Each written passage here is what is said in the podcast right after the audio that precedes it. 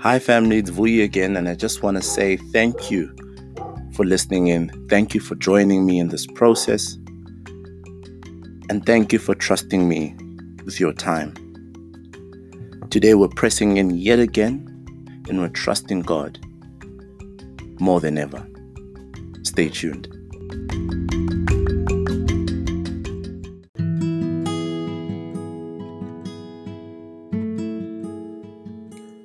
Family, today I want to simply talk to you about being blessed outside of your comfort zone. Needless to say, that our lockdown period in 2020 has been a, a painfully uncomfortable season. Not only for us as South Africans, but the world over. It's been a uniquely uncomfortable season. And one of the things that makes it so challenging is that we're coming up against things that have no point of reference. How do we deal with an unseen threat and having no point of reference on how to deal with it at this scale?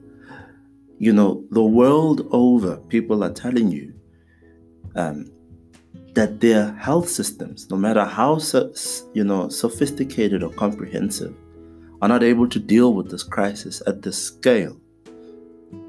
So it's a uniquely uncomfortable season. And yet, as believers, we're implored to say that although the circumstances are very scary, very, very, very threatening. Yet, I will keep the faith that this is being worked for my good. Let's consider Romans 8, verse 28. It says that the Lord works all things together for the good of those who loved him and are called according to his purpose. I think what's nice about that verse is that it includes everyone. We're all called according to his purpose. We're all called. And as believers, knowing that we love this God, we need to take heart and be encouraged by the fact that, wow, He's even working this, this season, this anxiety, this pressure, this pain, even that's working for my good. It's a very, it's a very outlandish thing to suggest. That every threat, every pain, every anxious thought, everything that's been disrupting you and making you painfully uncomfortable has been working together for your good. I think it's important for you to realize that God is uniquely designing it for your good. He's not just saying it in jest, that when you look back, you know, you will see the thread on how things sort of fell into place. I think that's one interpretation, but I want a more purposeful interpretation for us today is that He is uniquely tailoring our discomfort for our good.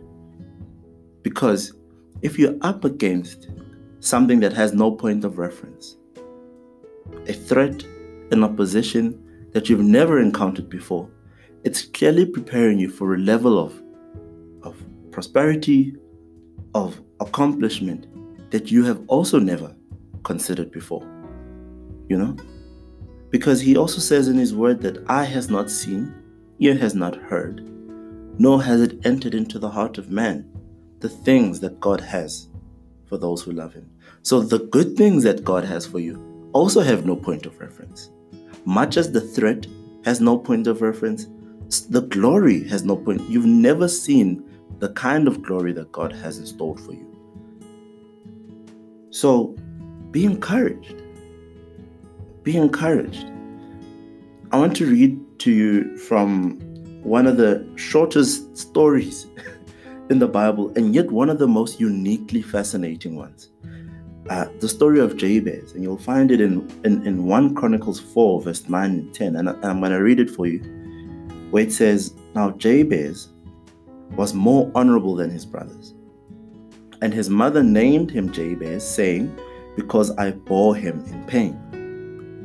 And Jabez called on the God of Israel, saying, Oh, that you may bless me indeed, and enlarge my territory, that your hand be with me, and that you would keep me from evil, that I may not cause pain. And so God granted what he requested. That's the full story. And what's interesting about the story is that it's it's slotted so perfectly. This whole chapter is just a chapter of names of saying this person got this son, this person's son was this person, this person's son was that. You know, it's a chapter dedicated to chronicling all the people's, um, you know, sons and and descendants. And for two verses, they pause. They say, it's important that we look at this story. This story, in the middle of that chronology, God slots in this story for our reference. Jabez, his name literally means born out of pain. Consider that. And then consider what Jabez asked of the Lord, in spite of his namesake being pain. He said, God, that you may bless me indeed. And the, the, the Hebrew word for indeed, he said, that you may bless, bless me. Barak, barak. You know? Think about that. Someone who was born in pain had the audacity to ask God to bless him, and not just to bless him, to bless him indeed, bless him in a way that is unimaginable. And he asked that God would keep him from evil, that he may not cause pain, and that, that God's hand would be on him. Essentially, when you consider this prayer that Jabez was making, he wasn't just asking that God would give him stuff, he was asking that God would shape him. He says, That you would keep me from evil, that I may not cause pain, and that your hand would be on me. Jabez, in that simple prayer, understood that for what I have asked from God, I need to be someone new. I need to be this new creation because the size of the blessing requires that I grow as well. You know? Consider that if, if God had given you something prematurely, imagine your father gives you the keys to a Ferrari at five years old.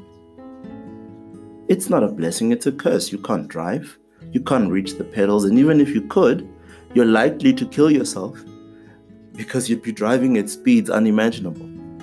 But if He gave it to you at 25 or at 35, suddenly it's a blessing. You can consider the weight of this blessing, you know how to handle it. But more so, you've grown into this blessing. The blessing was there already, ahead of time waiting for you. You've now grown into being able to reach the pedals. You've got the wisdom to navigate through the roads and knowing when to speed and when to drive slow, when to brake. The same in this season. The same in this season. God is, is making you painfully uncomfortable to groom you, to grow you, because you need to grow into the blessing that God has for you. God is not going to downsize his blessings for you. He's going to have you grow into them. And that's why you'll start with being uncomfortable. And God doesn't exempt anyone from discomfort. Jesus himself was uncomfortable to the point that he asked God, Can you pass this cup from me? Moses was uncomfortable, having been through the desert.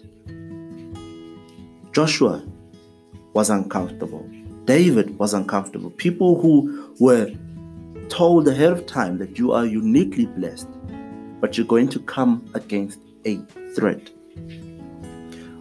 Joseph, think about Joseph, who had spent 17 years as he had been a slave, he had been in prison, sold and betrayed by his brothers, but he rose to be in, in charge of a country. David was a shepherd he defended a kingdom and he was under threat by the same king that he had defended. And yet he came back being the mighty king that God had called him to be. So don't be threatened or discouraged by the fact that you're seeing a threat. God is grooming you into all that you need to be to grow into your blessing. And hence we can say, even in a lockdown, this is our breakthrough season. This is our breakout season, and that we're stepping into things that we have never seen before. Favor, blessing that we have never even imagined. And we seal that in faith. Having said that, let's pray. Father God, we thank you for being such a, a mindful Father that you're willing to groom us into what you've called us to be. Not only have you prepared a blessing ahead of time, you prepare us for the blessing. You grow us into your image and into your likeness. Not only do you save us, not only do you save us, but you walk with us. Your spirit is not removed from us. In this season, where we're challenged beyond measure and imagination, we're encouraged that you're working this for our good and that we're going to be everything that you've called us to be, my God. We want to thank you again ahead of time for all that you've prepared for us and that as you direct our steps, we grow. We grow with every with every day that passes, we grow more and more into the likeness that you have us to grow into. So we thank you, my God, for this unique opportunity and for these unique challenges because they are working together for our good. And when it's all said and done, you will have the glory out of this season. We thank you, my God, in Jesus' name. Amen.